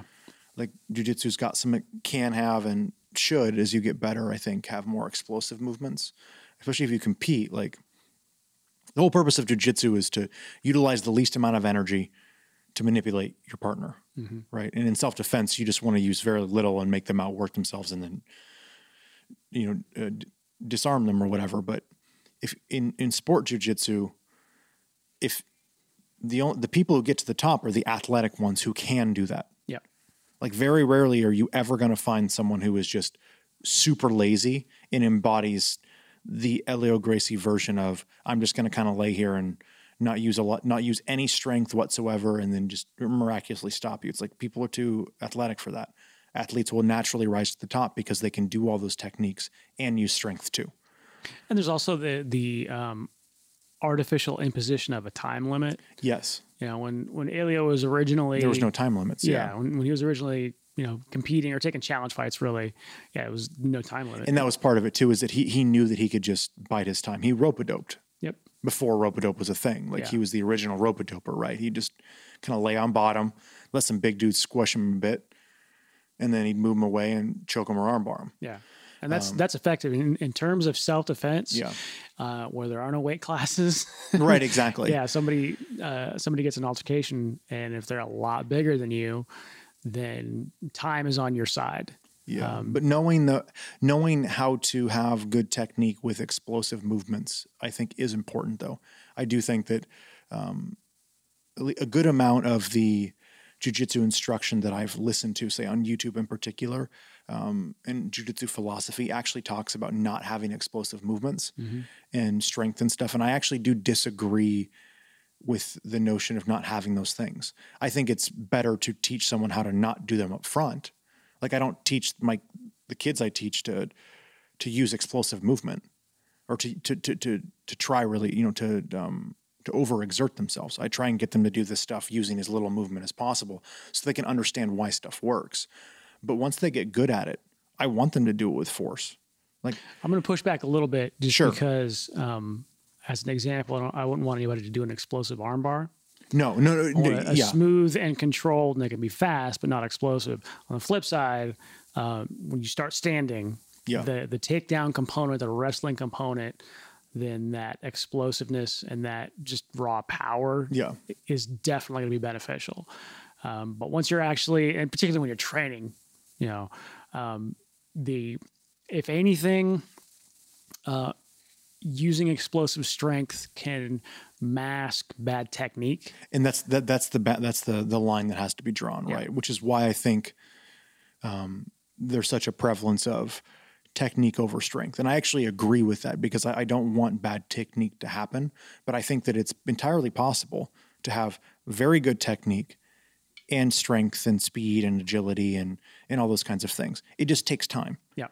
you know and you i mean you just watch high level jujitsu and like there's there's no way that someone like uh, jeff monson or uh, um, even gordon ryan to that extent or some of these other brock lesnar doesn't use strength with their rest well i guess he brock's never really done adcc but um, jeff monson he's huge. You know he's 240 pounds there's no way he doesn't use strength when he grapples Sure. Yeah. but he's also got really good technique for a large fucking dude. It's just that he can do both. It takes time, Yeah. you know, and um, you especially with like like someone like Lachlan Giles, like when he was grappling against the heavyweights, I'm sure he was using as much strength as he could muster against someone who's 245 pounds. He would have to if he's 170 pounds. He wasn't relying on it though, and that No, wasn't, and that wasn't the, the that's the key. the uh, uh, the main thing. That wasn't his A game, so to speak. It was you know you back Yeah. up good technique with the strength that you need. and utilize it when you need it, right? Like in, in in my head, what I visualize is like not necessarily with him, but um, in my head, I'm thinking of say one of the girls in our classes who's technically very sound. We have a couple of uh, girls who are, their technique is very good for you know being 12. They're grappling with a boy that's got 60 pounds on him, and they can you know do maybe a butterfly sleep a butterfly uh, sweep nice and slow or as the kid gets a little aggressive thinking he's going to smash this tiny girl they just add a little bit of power to that lift and just toss the guy an extra few feet to get him off of her that kind of thing, right? Where you're you're picking and choosing where you use your strength. You don't got to use it all the time, um, but knowing that you can use it, that your technique still works when you use it, when you use power, and then knowing like when the appropriate times to use it are. Right. You know, because there's no point to use all the power that you have when you're on the top of cross side, driving a shoulder into their chest. You're just going to waste your energy, right? You're better to just relax and open your chest and put all your weight in one point. And, but maybe if you're on mount and you know you can tap them from mount, you use a little bit of that power in the hips, right? You kind of learn to when to pick, and that's a hard thing to teach someone. Yeah, it's it's a tool. I don't know. I'll, I'll go and- back to Thornton and I'll say that um, slow is fast and fast is slow. When you're training, if you go slow, be very deliberate, and get Yeah. the excellent technique, you will eventually become fast. That's a natural byproduct. But if you are trying to be fast before you have the technique itself mastered, then it's going to take much longer to actually learn a technique. Yep, right, ex- exactly. And I mean, there are weight classes for a reason. For you know, Yes. speed and strength absolutely have an impact on what's going on yes, um, but it's not necessarily something that you want to focus a lot of training time on. no, no, no. I think it's like a, I think it's tertiary Yeah, yeah, to any to to the other things, technique, um, depending on the on the person, the mental acute, like their ability to mentally pick it up. Probably could be more. I think, at least for me personally, it's more important to me.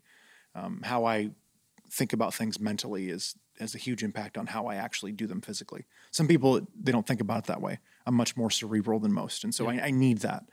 Um, some people just need to get a lot of reps physically so they can do it. You know, right. but yeah, it's a that's that's been a fun concept to think about it and and try and in particular to try and teach it without you know develop having kids develop bad technique.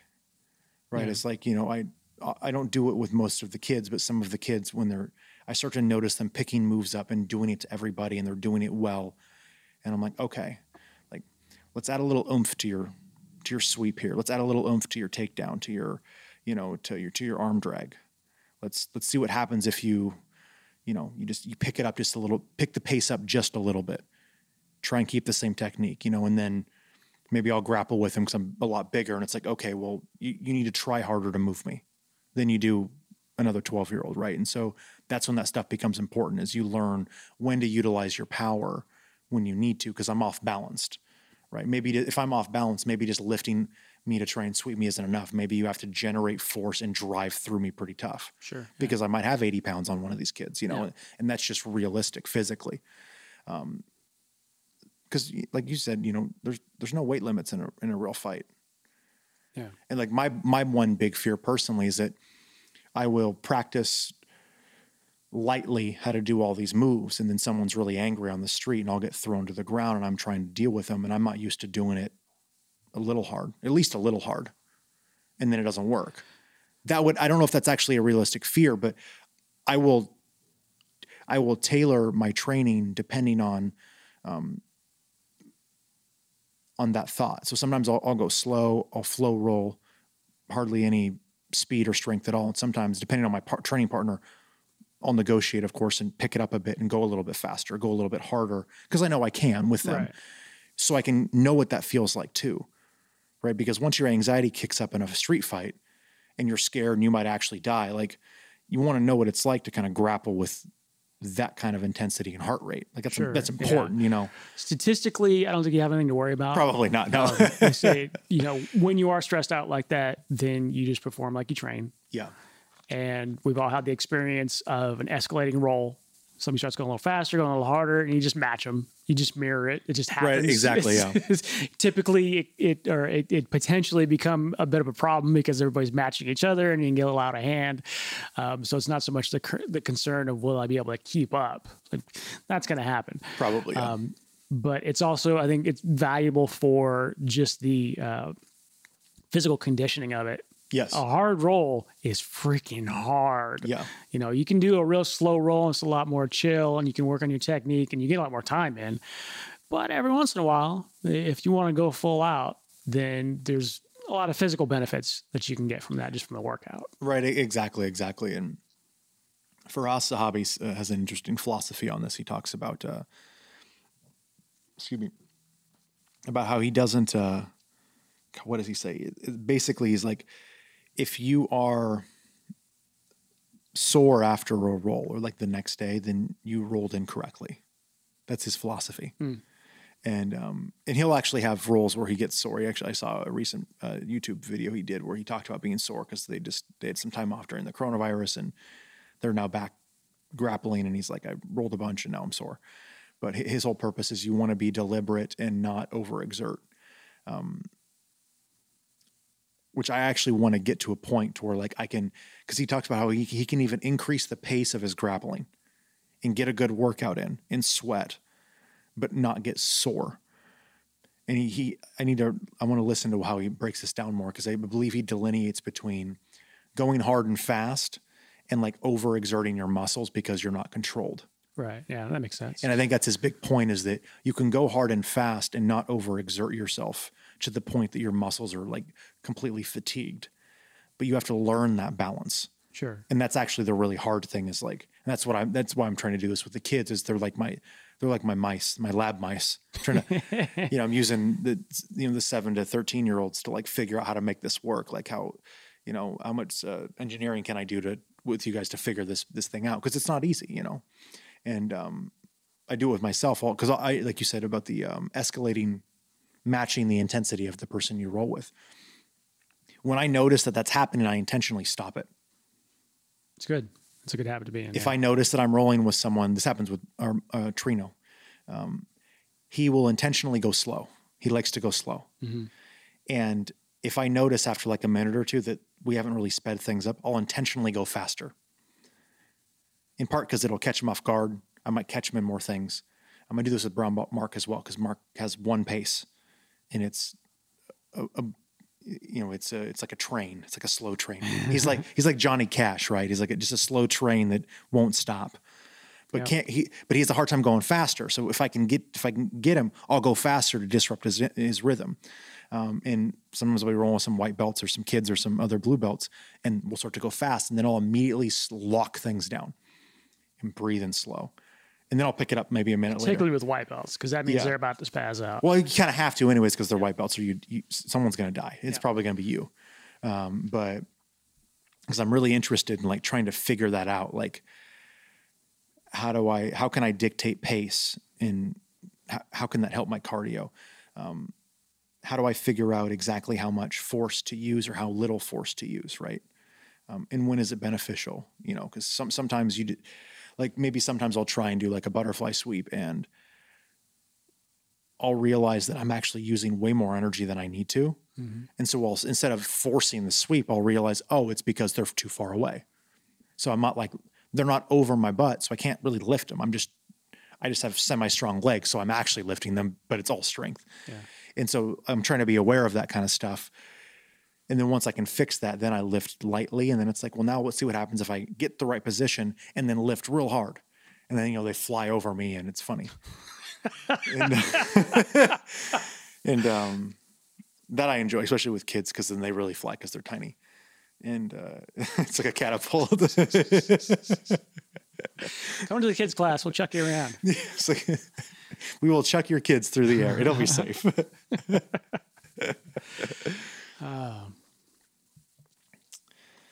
So our last podcast, um, I talked about how I would love to heel hook uh, Vladimir Putin.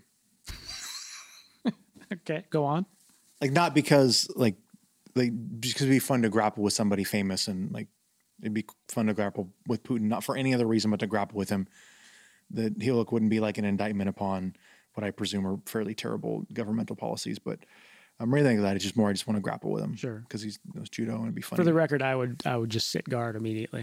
I'm not going to let him throw me. throw him. Yeah. um, but it, it it would just be funny to say that I've, you know, heel hooked the president of Sure. the Russian Federation. I Um, can legitimately say I put a rear naked choke on Rickson Gracie. Yeah, that's amazing. Absolutely. who uh, who is famous or well known or in a like a, a position of power that you would want to grapple? Who um, I'll narrow that. Who also has grappling experience? Okay. Is it just famous or is this is political? Doesn't matter. Just somebody who would be well known in the public in in some form of public sphere.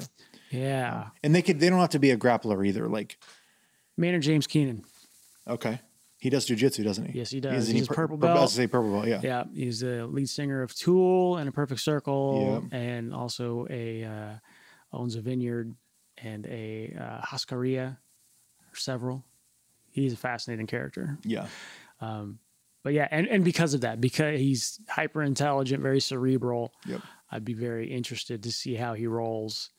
Um, I get the sense just from seeing a few interviews and listening to him on Rogan and such, he's probably got a little bit of a mean streak. Yeah. Um, so yeah, I would I'd like to roll with with Maynard. I think That- that, yeah. that would I be forgot awesome. he did that. Yeah. Yeah. He, he'd be a lot of fun. He's fascinating. Yeah. He's a um. Did you ever see the video where the fan came up on stage when he's in the middle of a concert? So he's, he's in the middle of a song. This fan somehow gets himself up on stage and he's kind of like, you know, walking towards Maynard. And Maynard, like, he just doesn't even break stride. He, uh, he sees the guy coming towards him and he kind of puts his arms out like he's gonna give him a hug. And the guy's like, Yeah, I'm gonna hug Maynard. Immediately switches to a hip toss, tosses the guy down, uh, back mounts him so the guy is face down, bellied out, and finishes the song. Didn't miss anything. Like if you were listening to the recording, you would have no idea that anything happened. I love it. And it was, uh, I don't know, another two, three minutes worth of song. Just holds him down. Yeah, and it was really because there, there are parts of the song I forget exactly which song it was, um, but basically he is in singing the song, screaming at how stupid this guy is through the lyrics of it. Um, and just the, I mean, just seeing him hunched over on this dude's back, he's screaming into a microphone, it's a pretty powerful image. So, Yeah. yeah, that's terrifying. that was a, a real life use of some jujitsu there. he's a he's a he's very big into uh, the psychologist Carl Jung, Okay. Um, who uh, is is a genius. Carl Jung's like a legitimate genius, much like Freud was, and he's terrifying. And he was the kind of like psychologist that, as like time went, um, other psychologists didn't like talking about him and would tell people to not study him because he was so different than everyone else. Like the shit that he that he like thought of and and developed. He he developed the concept of the shadow, um, of like integrating your inner shadow, your inner demon. Um, roughly speaking, he uh, is really big in archetypes. So he's kind of he he was one of the the main individuals that uh, fleshed out the notion of like uh, the hero and um, the king and the tyrant and the, the devouring mother and uh, all those kinds of things and the, the the jester and uh, and and what have you. And um, I forget there's like five or six Tool songs that like directly reference um, concepts and stuff that he um, came up with. And when I found that Oh, out, I was like, I didn't realize that. I, I've always loved a perfect circle and Tool, and when I found that out, I was like, "Go you, man! Go go!" Uh, what's the singer's name again? Maynard James Keenan. Yeah. I was like, "Go go you, Maynard!" Like that's that's deep. Yeah. Like that's super deep. Like he's one. Like I said, he's a psychologist that other psychologists are terrified to talk about because he's so out there. And so he's like, he's not really a mainstream psychologist. He's like the crazy guy that is part of psychology that like no one really wants to talk about. And so no one in the mainstream like world who doesn't study psychology is going to know the stuff he talks about. Interesting. I did not because I've heard his name a bunch. I just Um, yeah. assumed he was accepted as one of the, you know, No, appar- apparently in like academia, he's um, Jordan Peterson actually talked about this because he's a he's a very big proponent of Carl Jung, and a lot of his research is based off of Carl Jung, and he's a big proponent. And he actually mentions that mentioned that in graduate school, he was warned by many, many, many other psychologists, other professors, to not study Jung because of how Jung was looked at in the, in academia because he was just an outcast. He was like a black sheep. Everyone's like, this is how you view psychology. These are the established ways. And Jung was like, y'all are stupid. so I'm going to come up with all these different ways to like, he was really big with dreams too, from what I understand. And um, I actually bought one of his books. I'm excited to read it. But, but yeah, um, Maynard James Keenan would be fun to grapple with. Uh, who would you roll with? outside of Putin, um, I I would uh, I actually would grapple Paul Walker. Okay. I think that would be a lot of fun. Um, would have been. Um, I would totally grapple Ashton Kutcher. Yep. That'd also be fun. He's got to be tough, man. Just he's so long, Yeah, he's and he's got. I mean, like he uh, he trained under uh, Rigan Machado. Yeah. So that's very very legit. Yep, very legit, just- legit brown belt. Yep. Um, he's also like six three. Exactly. 200 some odd pounds. He would fuck me up. Yeah, I he's am- smart. and he's- He- not he's dumb. a very smart dude. So I, he would be a lot of fun. Honestly, Keanu Reeves would be another fun one. Oh yeah, just because I like Keanu, I love to. He just seems like a really nice guy. yeah. yeah, he, he definitely would be one that I would enjoy. Um, the other one, this is more of a nerd out, but uh, there's this uh, black belt. His name's uh, Raphael Levy. So Raphael Levy, he is a Hall of Fame Magic the Gathering player, like Magic the Gathering, the card game Okay. from the '90s. Yeah. I've been playing that since the the late '90s, and I'm a huge Magic the Gathering fan. And uh, he's, as far as I'm aware, he's the only professional Magic the Gathering player who like actually like m- pretty most of his what he does is Magic the Gathering. I Um, didn't know you could go pro at that. Oh yeah, yeah. It's it's decently lucrative. It's getting more lucrative as esports in particular become more popular, and it's it's the most successful and the largest uh, um, card playing game in the world. Um, but there's been more and more money that's been made by professionals as it's gotten bigger, and Twitch is a big reason for that because they film it all on sense, Twitch yeah, in yeah. particular. But um, Can you be- play that virtually? Yeah, oh yeah. Okay. You so you, oh, you can do it you can do it virtually. I actually I play quite a bit actually Okay. a couple times a week now. Um, but yeah, I, so I really like that game, and I actually am not a I'm not a big fan of Ralph Levy's uh, um, game playing style, like his him as like a player. I know him though, and I've watched him play, and I like him. There's just some other players that I actually prefer. But when I found out he was a black belt, I was like, I would that would be a lot of fun, like because I, I do like him, Sure. and it'd just be kind of fun to grapple and play Magic with him that one would be a lot of fun. But it, mostly, it I, I would definitely want to grapple Putin. He's the only like political figure I know that does any kind of uh, martial art, like or does like a grappling art. If there are others, I would grapple them too. But him would be a lot of fun. Yeah, I like it. It'd be fun to. I would grapple Trump. I don't know if Trump knows any martial arts, but I wouldn't. It'd just still be fun. I wouldn't necessarily grapple Trump. I would just want to wreck Trump. yeah. That would, there would be a much different intent with that individual. Has got to be honest. How we doing on time? Oh, we're good. We're good. Um, yeah, no, Trump would be a lot of fun. Um, if yeah, that, I, I agree. Wreck would might be better than grapple. grapple, I, I would I would want to grapple Putin not to hurt him, but just because I think it'd be fun to grapple a judo black belt who also happens to be a dictator. It'd be a really weird thing to do. Yeah. Well, you may not know? have the option to hurt him. Yeah, maybe he does train. Yeah, I mean, and judo is pretty violent, so Yeah. it's like you, you Yeah. just you just never know. what was that shirt that uh, Khabib wore? Uh, if Sambo were easy, it would be jujitsu. So yeah, they, they train hard for No, him. they they, really yeah. Sambo Sambo is absolutely absurd. yeah. absolutely absurd. But I think the the big benefit I think to jujitsu is that it's it, the longevity of jujitsu, Right. right? It um, and that that's kind of always I think that's always really been the the appeal, and the knock. Like there are harder wrestling is harder to do than jujitsu. Like it, Yeah, it is it's more more, it is more yeah. physical, right?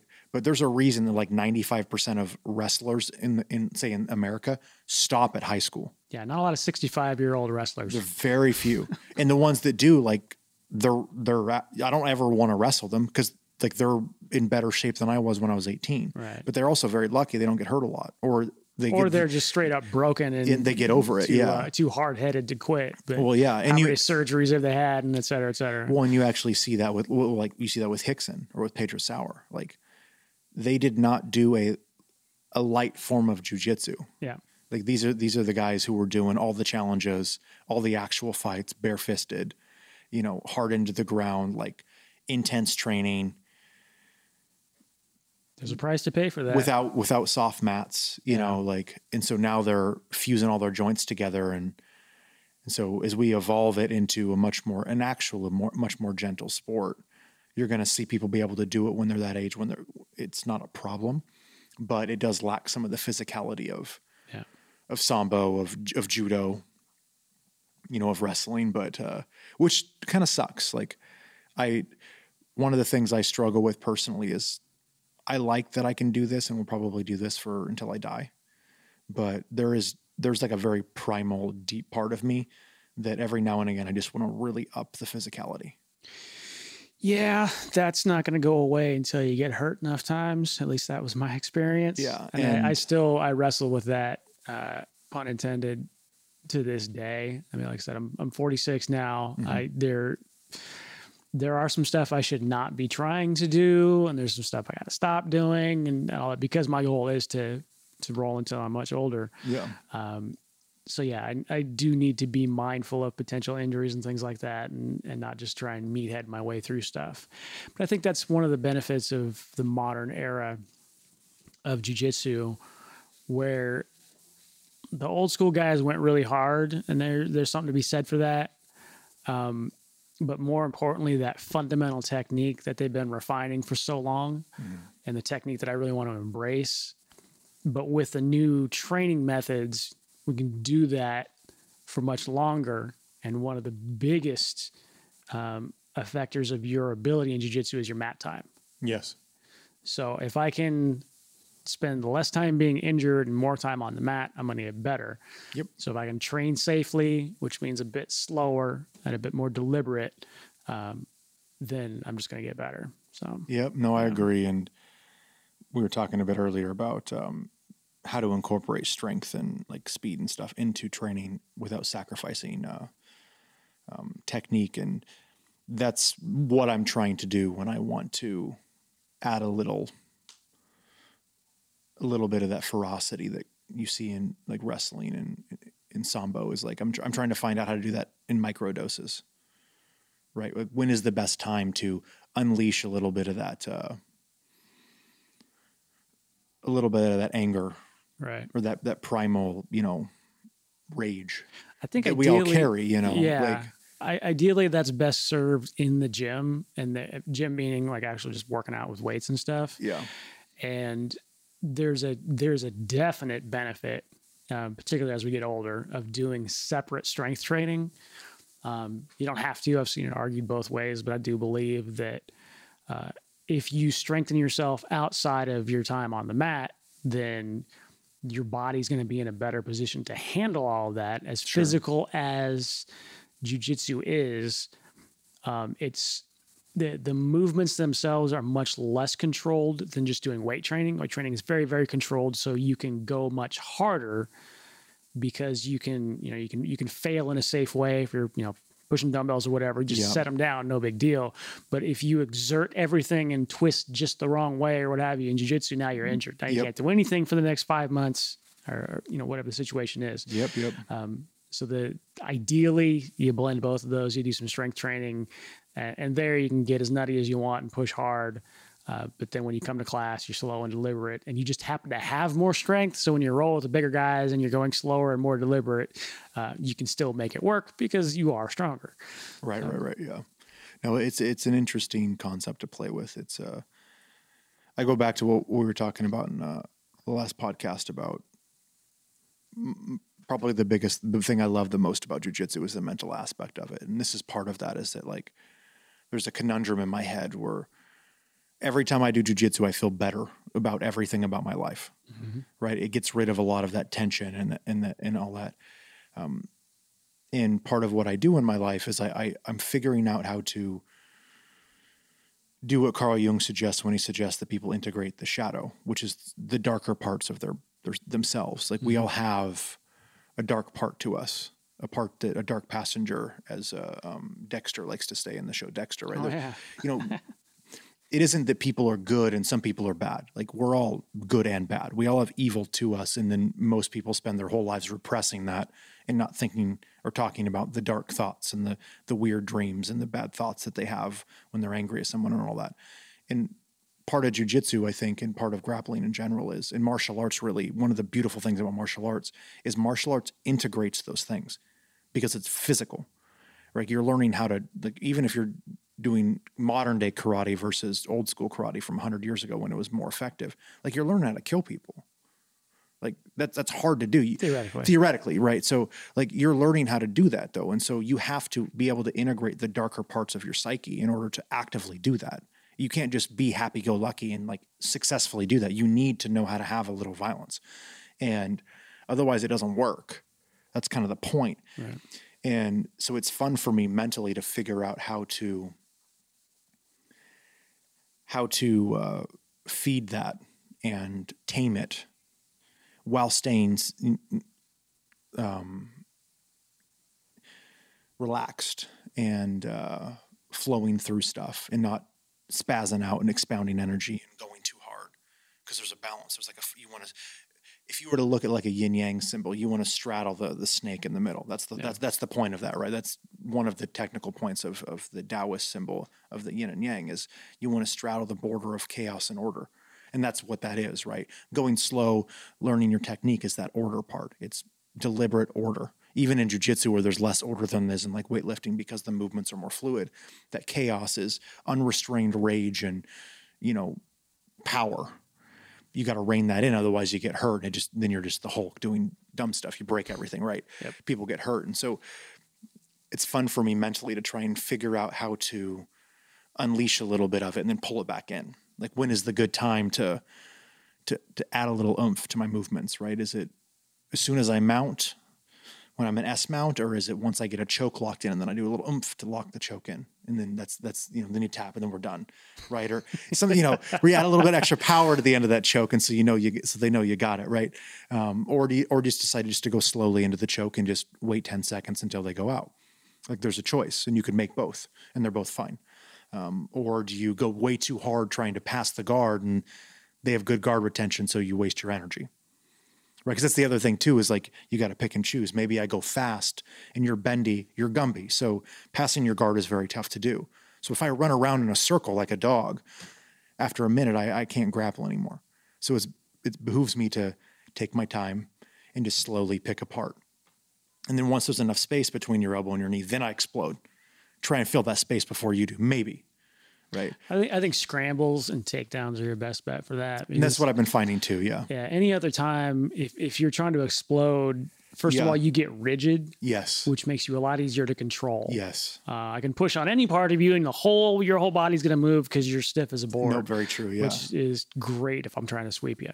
yeah Um, you know, the opposite being if you'd be like a, uh, uh, you know, wet sand and, or a wet Yeah. blanket and just lay on them. That's super hard to deal with, um, which is why I try to do that. No, there's that back and forth though of like when is it right to do that? You know, like in the mount as an example, you don't always, if you're on top, you don't always want to uh, to just be a wet blanket. At some point, there will be enough space. The person will find enough space to get out.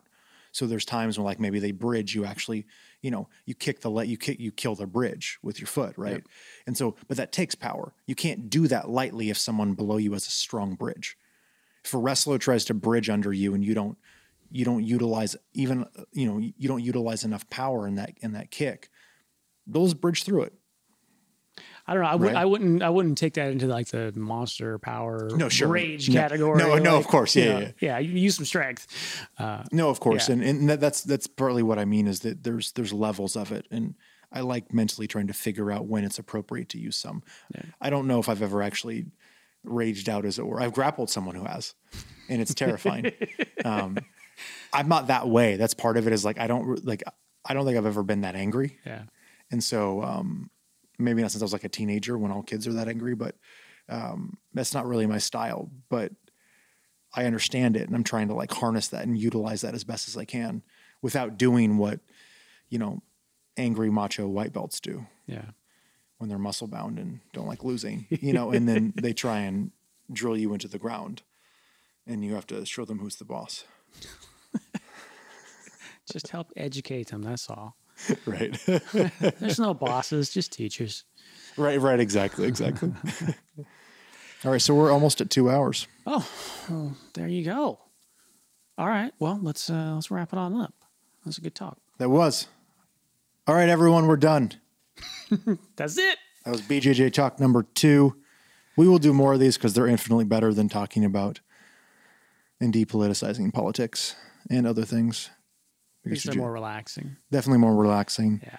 But the current state of affairs, we got to talk about that too, because it is it's very real, and the impacts uh, could be very bad. Yes. So we'll see. Speaking of which, VP debate is tonight. yes, You're going to be watching it? I'll probably watch that one. Okay. That, that How about this? You watch this one, and I won't watch this one. okay? We'll Yeah. switch it because I don't. I don't really want to. Maybe I'll watch it. I don't know. No, this this should be um, at least a bit more entertaining because that last one was just frustrating to watch. They should be more civil. Exactly. Like, and hopefully, maybe they'll actually talk about something of substance. I've never heard Mike Pence speak, so I actually don't know if he can talk. He can do a politician talk. Okay, I've just can never had very- the yeah, I've never had the experience of hearing him literally say words. He can be very slow. He can be very measured, and he can pull up all the talking points. Yeah, He's got that part nailed, which Kamala can do as well. Uh, but she can also get more more passionate, and she's, uh, as far as I can tell, very intelligent. So hopefully, she'll Yeah. have something interesting to say. I hope so. I mean, I don't. Can it be worse than? I don't think so. But how many times in 2020 have you thought this is as bad as it can get? So who knows? We'll see. Very, very true. Very, very true. And with that, everybody, this is the Beyond Red and Blue podcast, episode seven, where we talked about jujitsu. Again, we will talk about more jujitsu later. But for now, enjoy the rest of your morning, your afternoon, and your evening. Peace. Take care, everybody.